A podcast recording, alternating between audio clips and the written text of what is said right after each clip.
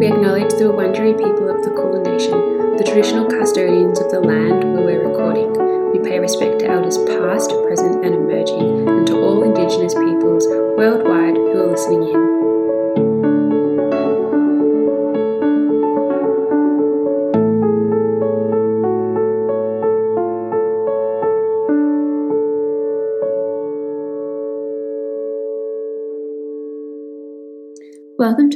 Interviews, episode 7. Today we're having a chat to Ethel Villafranca, who's a PhD candidate at Melbourne University as well as a museologist. Thanks again to Anon for the beautiful introductory music. So, Ethel, if you could begin with discussing a little bit about your pathway and how you came to study a PhD. Um, Well, my undergrad is um, art history, focused on Phil- Philippine art history in particular. So I did my undergrad in the Philippines. I was born and raised in the Philippines. And after graduation, I worked for a museum. I was doing education programs. So I did that for six years. And then I moved to a children's library. So I kind of really like doing culture and the arts. Um, so I gravitate towards that career path. And when I was already at the children's library, I thought, well, I really like my job. I really like what I'm doing. But then I thought, hmm, maybe I like this because it's the only thing I know.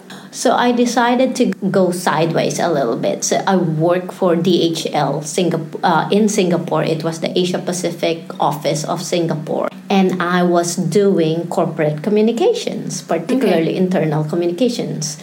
Um, I don't have particular training, academic and professional training in corporate communications. However, part and parcel of my job at the uh, Ayala Museum and the uh, Robinson Children's Library was really communicating with different stakeholders. So I had that skill slightly developed, and I moved there for and worked for a year. But before I left for DHL, I already submitted my application for a Fulbright fellowship to go and study my master's in the US. There's no, unfortunately, there's no museum studies degree in the Philippines, let alone a museum education master's degree or mm. or undergraduate degree for that matter. Yeah. So when I got to Singapore, I was a few months later. I was notified that I received the scholarship to go to you know do my masters. Yeah. But the application process, the process for getting into the school, taking the TOEFL, um, uh, TOEFL exam and all, takes longer. Um, so I stayed until June. I think I stayed until June in Singapore. Went back to Manila just to pack up my stuff so I can move to the US in July. Yeah. And I spent two and a half years doing my master's in museum studies at the University of Florida. Oh, wow. Yeah. Um, and after that, I actually had to go back to the Philippines as part of the contract for Fulbright because Yeah. it's a U.S. government scholarship. So the contract was to stay for at least two years and, you know, contribute to society Ah, okay. and then so I started working for um, another museum, Lopez Museum and Library, and I also started teaching again. When I was at a um, children's library, I was teaching at the um, State University, on a part-time basis. So on weekends, when I don't have work, I would be at the university teaching. Um, I was doing the same when I was at uh, Lopez Museum. I also had other curatorial odds and end projects. So I was very busy. And when I was doing my master's, I would, you know, gravitate towards wanting to do a PhD because most of my friends at University of Florida who are Filipinos are doing their PhDs. Oh, ah, really? So, so, Yeah, so okay. I could see their struggles and the joys of doing the PhD and the potentials of doing a PhD. But then I distinctly remember one day while I was still doing my master's, and it was one semester, and we had like it was towards the end of the semester, and so deadlines for multiple assessments, and I haven't slept for like two days. so I was thinking, I was, uh, I was, so I was so tired. I was I was actually in the shower. I was thinking, I am not going to do my PhD. I'm not going to do this to myself again because you know this is nothing to compare to doing a PhD. and then I went back to the Philippines and I realized I actually miss doing research. And because it's especially in the Philippines, the field of museums is fairly new. Um, there was nothing much that there was I couldn't do, a, you know, I couldn't go into a specialization doing a PhD there. And I wanted to focus on museum education. So you see, the museum field is fairly new and emerging.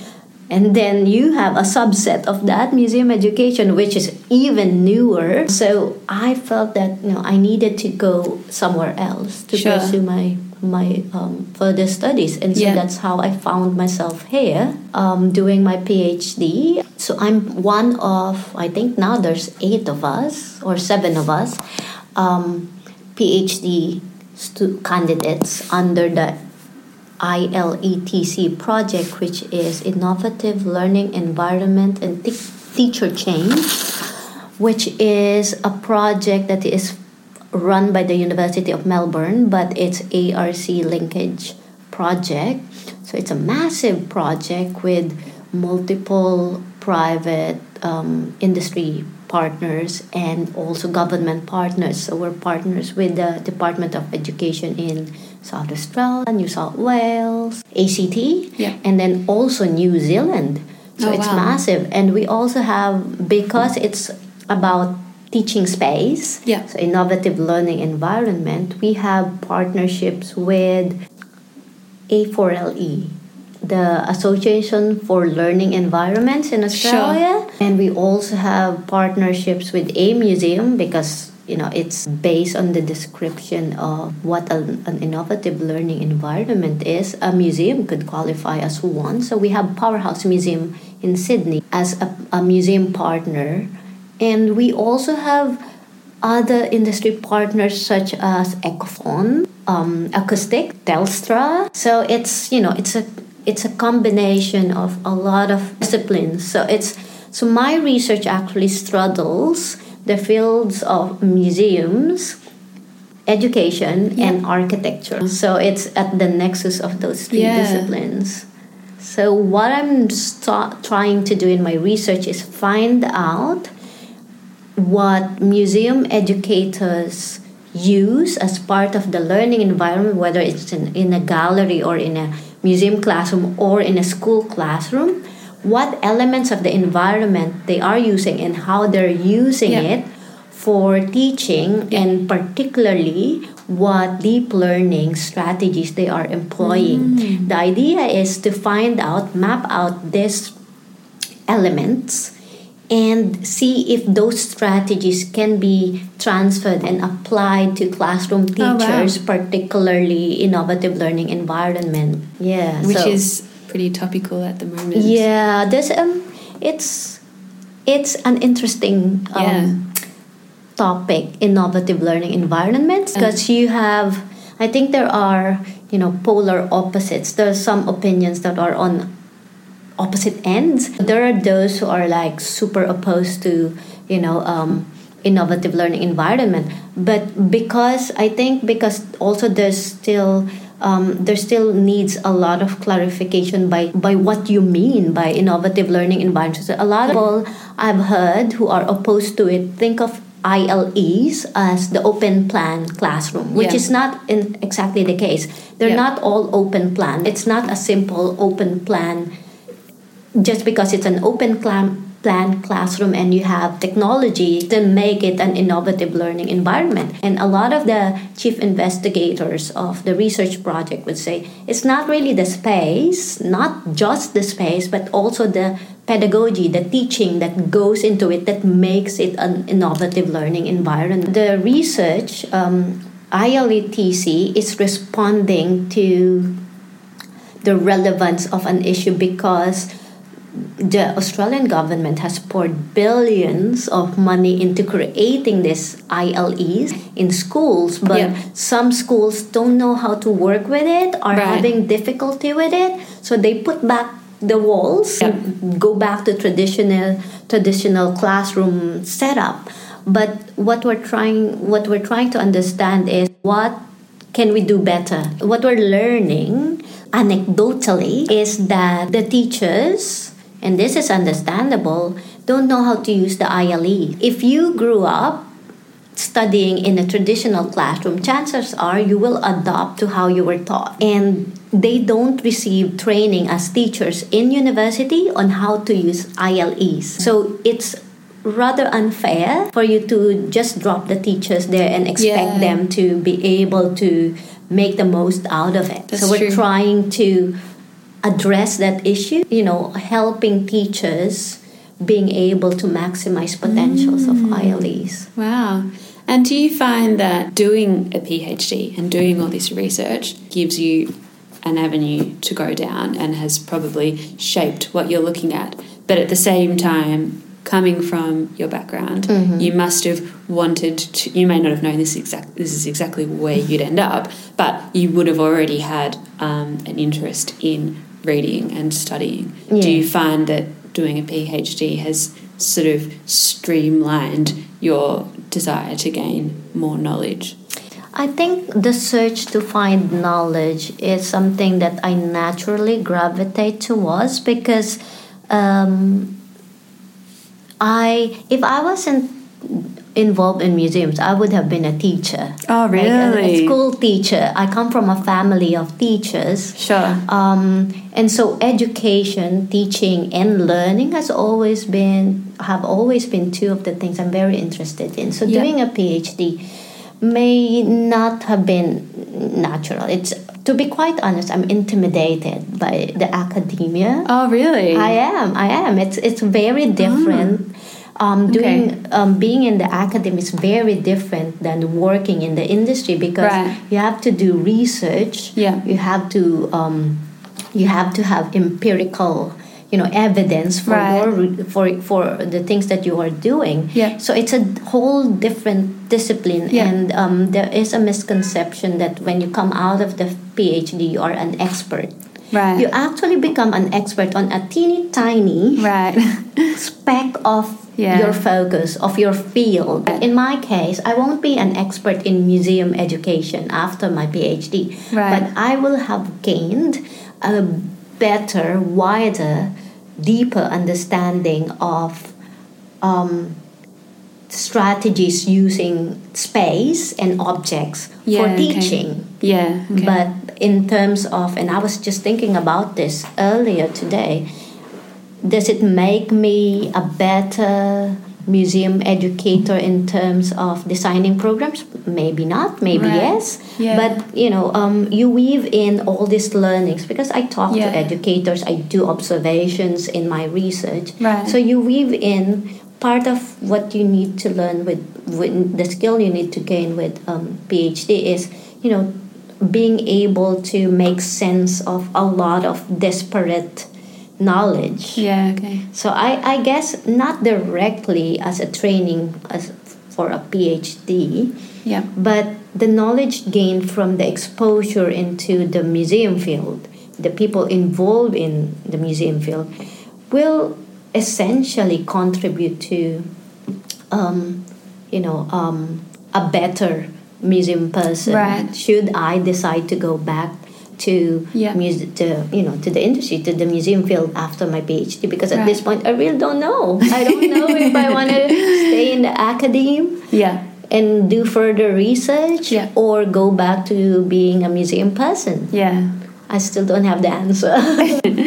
Um, well, okay, so I guess two questions following on from that. Um, I think it's really interesting to hear that you would find it uh, intimidating um, because I think everyone finds their own um, what they're doing to be intimidating. But and you, you sort of look at other people and think, oh, they're, they're not intimidated at all. But eh, you know, everyone I think in in certain times gets intimidated. Um, what do you think have been some of the challenges of the path that you've taken?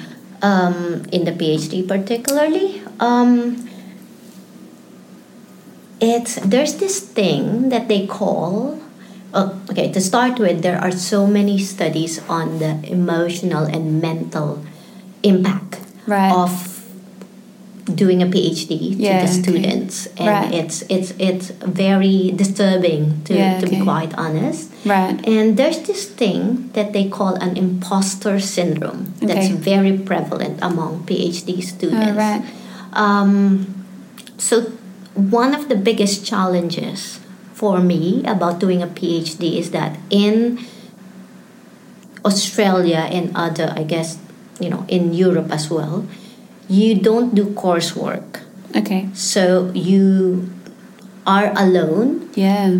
you don't meet other people doing something similar or Right. you're the only one doing essentially Yeah. the, the reason why you're doing a phd because you're the only one doing that at the moment Right. so you don't essentially have close peers Sure. so you have to make an extra effort Yeah. to make friends to Yeah. make co- um, colleagues Yeah. as you're doing your PhD. So it's very isolating. You Right. you, ha- you get your desk. Yeah. You, you're supposed to be self. Um, you know, you have to have the initiative and the drive Yeah. to do your work because your supervisor is not going to hold your hand through the process. Yeah. So that's very challenging Yeah. for me. Yeah, the, would be. the i the isolation. Yeah. The other one is also the you know the the pressure because Yeah, you okay. work at your own pace. You don't essentially. For me, I can't because there are no assessments. You Yeah, you, you attend the uh, you you um, enroll in a subject and then at the you know at certain periods you have assessment. Right. And so you can gauge your progress with Sure. here you are doing an assessment you have a progress review on the first six months and then annually afterwards Oh wow. so you, you don't know if you are you, it's really up to you to gauge whether you're doing well or not So- and Yeah. my personality works on measuring okay where Okay. am i going how do i know what Yeah. are my indicators it's so hard Yeah. it's so very hard because your profession not going to mark your papers Right. you write a pa- you get asked to write a paper you don't really get it back and you know it's you get a you get an 85% mark Yeah. it doesn't work that way so Yeah. being able to self-regulate Yeah. and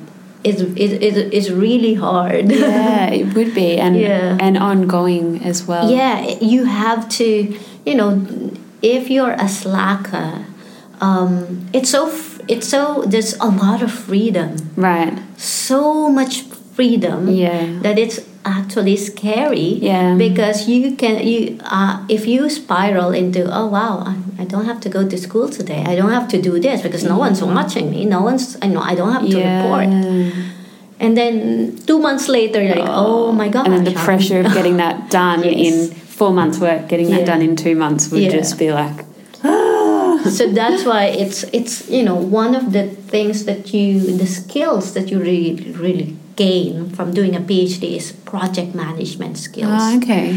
Um, it's Wow. something that they don't advertise that uh, you become a PhD, but you really have Yeah. you really gain. You should be able to gain strong project management skills Right. and collaboration skills because you're while you're doing you're writing on your own and you're in your little cubicle once you do your data collection especially if you're even if you're doing like surveys you talk to hundreds of people Yeah. maybe you Yeah, coordinate okay. the schedule like for example in my case i'm data collecting i did uh, canberra Right. i had three sites there Oh, wow. so imagine the co- coordination that Yeah. went into which days i'm going who am i meeting what am i going to do Yeah. so so the, so your communication skill as Yeah. well gets you know um, have to level up because Yeah. you're communicating with different set of people so Right. you're committing communicating with the heads of the museum Wow. you're commu- communicating with teachers because you know Yeah. my my study also involves teachers Yeah.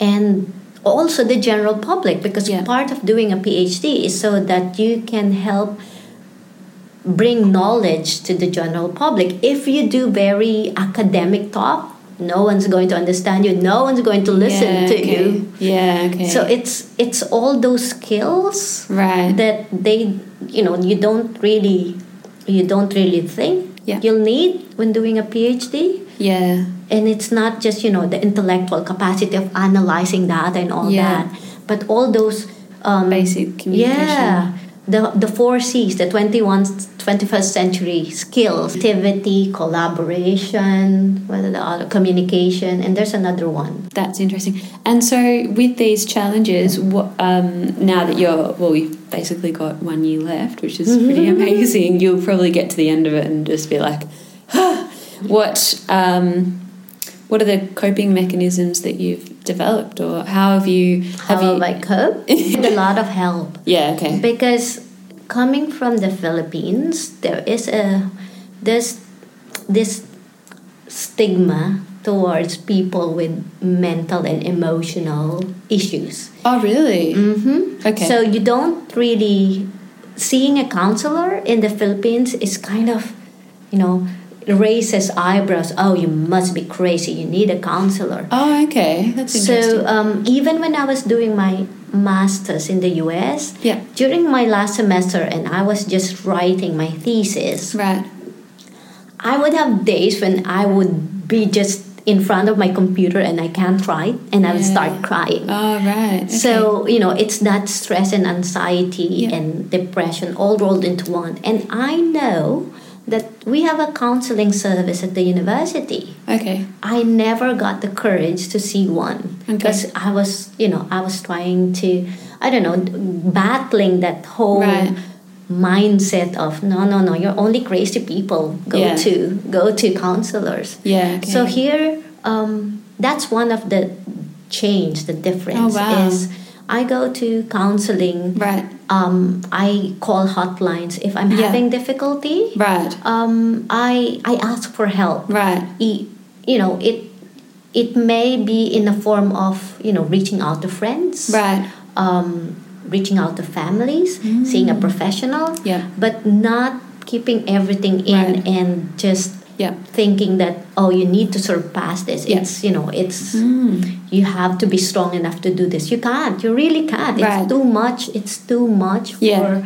one person and those Yeah. who don't encounter any emotional and mental mental difficulty are so lucky yeah, okay. I don't know how they do it, but you know, Yeah. PhD is probably not a good idea for those who are, you know, are have emotional problems to Yeah. start with. So, Yeah. because it magnifies Right. the the insecurity, Right. the feeling, the the um, imposter sy- syndrome. Mm, okay. That that those who have that think that they're not good at that it's a fluke that they got Right. where they are it's not because of how good they are yeah, okay, but because you know something just happened so you never believe that you are worth your phd or you're good enough for your phd wow, so that's a problem and even you know and and one of a really well-known academic based in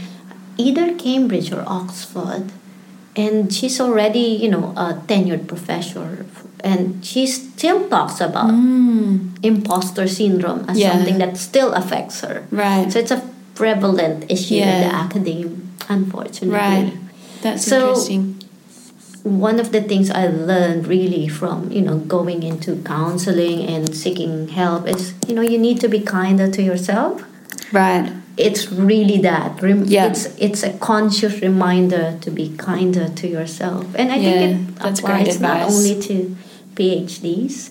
And stop comparing yourself to other PhDs. They're doing different things. They, they have different skills. They have different background. They have different circumstances. You can never compare because if you do, you'll either come up short or better than them. Yeah. So don't torture yourself by Yeah. comparing. That's true. That's actually really great advice because you don't really want to be in either situation. Yeah. Do you? You just Yeah. want to probably want to celebrate that everyone is learning and excelling and Yeah, Yeah, and, that's- you know that's reach really out interesting. and lend a hand to those yeah. to those who need it, and we we always do we always need something like even a hi Yeah. yeah and sometimes it's and i i would really like to learn how to do my phd like it's a job Right. you clock in at Yeah. eight or nine and then you forget about it Yep. Five o'clock or six o'clock Yeah. i'm still not able to do that you get home and I'm, I'm still thinking oh wait i need to talk to blah blah blah and then i'll pick up my computer and Yeah. think it's it's some people are able to do that Yeah. i know some people who have families or full-time jobs Yeah. who finish on time and get there i know somebody who even got his thesis returned from the examiners with no revisions and Oh. i'm like are you for real but yeah and, and again so it's it is a possibility but then you know Yeah. too much ex- too much pressure So, Ethel, do you have any comments on how living in different countries has changed or impacted your sense of self or your identity? say that it has changed my identity, but it has broadened my perspective. It has made me more um, open-minded Right. because you know you realize that the world is the world is so big out there. People have just because someone is different from you doesn't mean um, he, he is better or or less than you Right, yeah. but because he may have a different background they may have different preferences even life choices Sure. so it has you know traveling and living overseas and in different countries having friends from different Yeah. with different nationalities has definitely broadened Yeah. um, my my my perspective about the world i don't think it has changed my identity per se Right. Yeah. um, I still think that my so I started traveling when I was in my early twenties. So I've been traveling half of half of my life now because I'll Yeah. be I'll be forty in a couple of months. Yeah. So I started traveling when I was in my 20s. And uh, when I first traveled, I realized, wow, the world is really so big and it's so different. There's so many things to explore, there's so many things to learn. Right. So I started traveling, making a point to travel extensively. Yeah. okay. Despite, you know, I come from a nonprofit field. Yeah. So people are amazed that how are you able to afford to travel? Right. But it's just a matter of setting priorities. Yeah, I don't okay. because I move around too much. Yeah. I also don't invest in material stuff. Right. I invest in experiences Wow. and relationships. Yeah. So so I don't buy fancy stuff. I when I ha- when I see something, um, say you know a, a really expensive bag, and I'll think, oh, that could buy me a ticket to somewhere. That's how I think. I think in terms of ticket prices.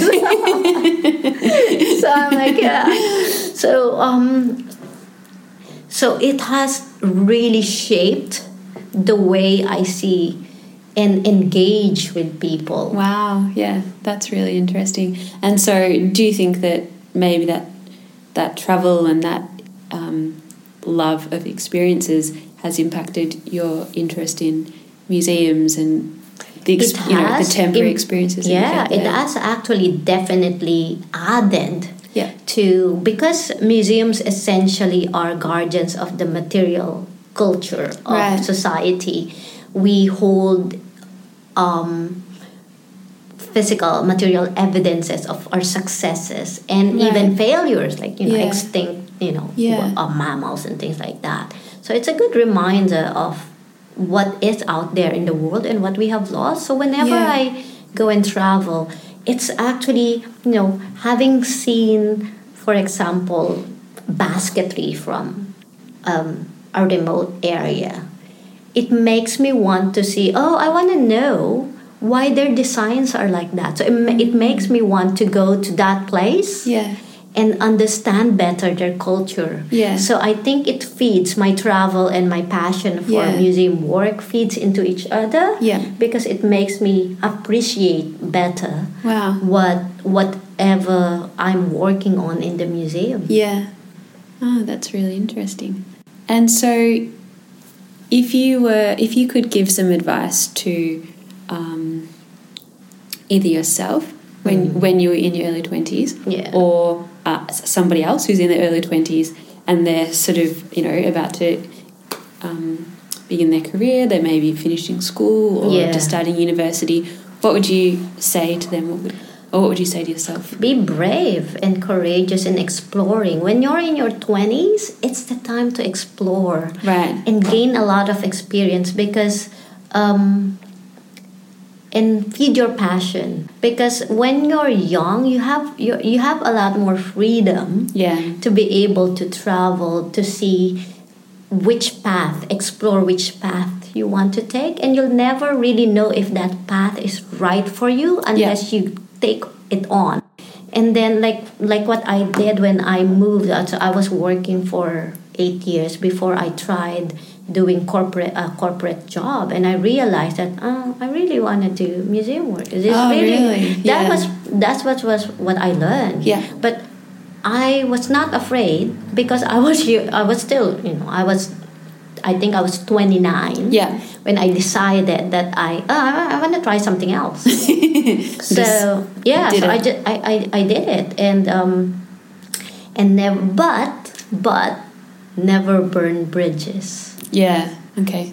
yeah never ever burn bridges Yeah, that's good you'll advice. never know when if you have to cross the bridge again Yeah. bridge again Yeah. Do you see your PhD as your career, or do you see your studies and your work as different avenue? Like you've had different experiences. Like I mean, for myself, I when I was doing my masters, I wouldn't have seen that as my career. But now that I'm working, I look at that and I do see it as one thing that led to another. I think the because of how I do things, I think of myself as a strategic thinker. Yeah. So I'm that type of person who plans her life. That's why doing quanti- uh, qualitative research is not really good for me because you can never plan everything. When I was in undergrad, doing my um, bachelor's degree in Philippine arts, I already chose where I was going to work when I completed when I complete my degree, and Yeah. so I plan everything so that I get into that when I graduate. I did my internship there. I did um, research there, and um, so by the time I graduated, give them a call and hey, I finished school. Do you have any Yep. opening? And it was Wow. like you know, oh yeah, on. eh, they already knew me so i i'm that type of person who makes strategic decisions so my phd is i don't see it as a separate part of my career but as a you know as part of my career that Yeah. could lead me Yeah. to the next stage of my career whether it's Yeah. as as as you know i talk to a lot of museums so it opens up Mm. Opportunities Yeah. for future collaborations Yeah. in and out of the museum field because my the you know the, the partners for the research are not just museum people Yeah. so i could find myself maybe in you know in a school um, providing advice on innovative learning environment Yeah. use of it so Yeah. you know so it actually opens up a plethora of opportunities you know we're we're here to make connection so whatever you do is an opportunity to connect with people in the world so whether you're Yeah. studying whether you're working whether you're volunteering whether you're just traveling it's Yeah. actually an opportunity to make connections Yeah. and connections are valuable and it's you know it's it's not like you're you're making uh, you know you're making friends with somebody or connecting with somebody because you know you someday you, you'll call on them for help or something but there's always something valuable f- Yes. to learn from someone else just a matter of thinking of it as an opportunity for personal growth Yeah. or opportunity to contribute to that person or to you know to the bigger society and you'll never know you get recommended Yeah. for a job just because someone Yeah.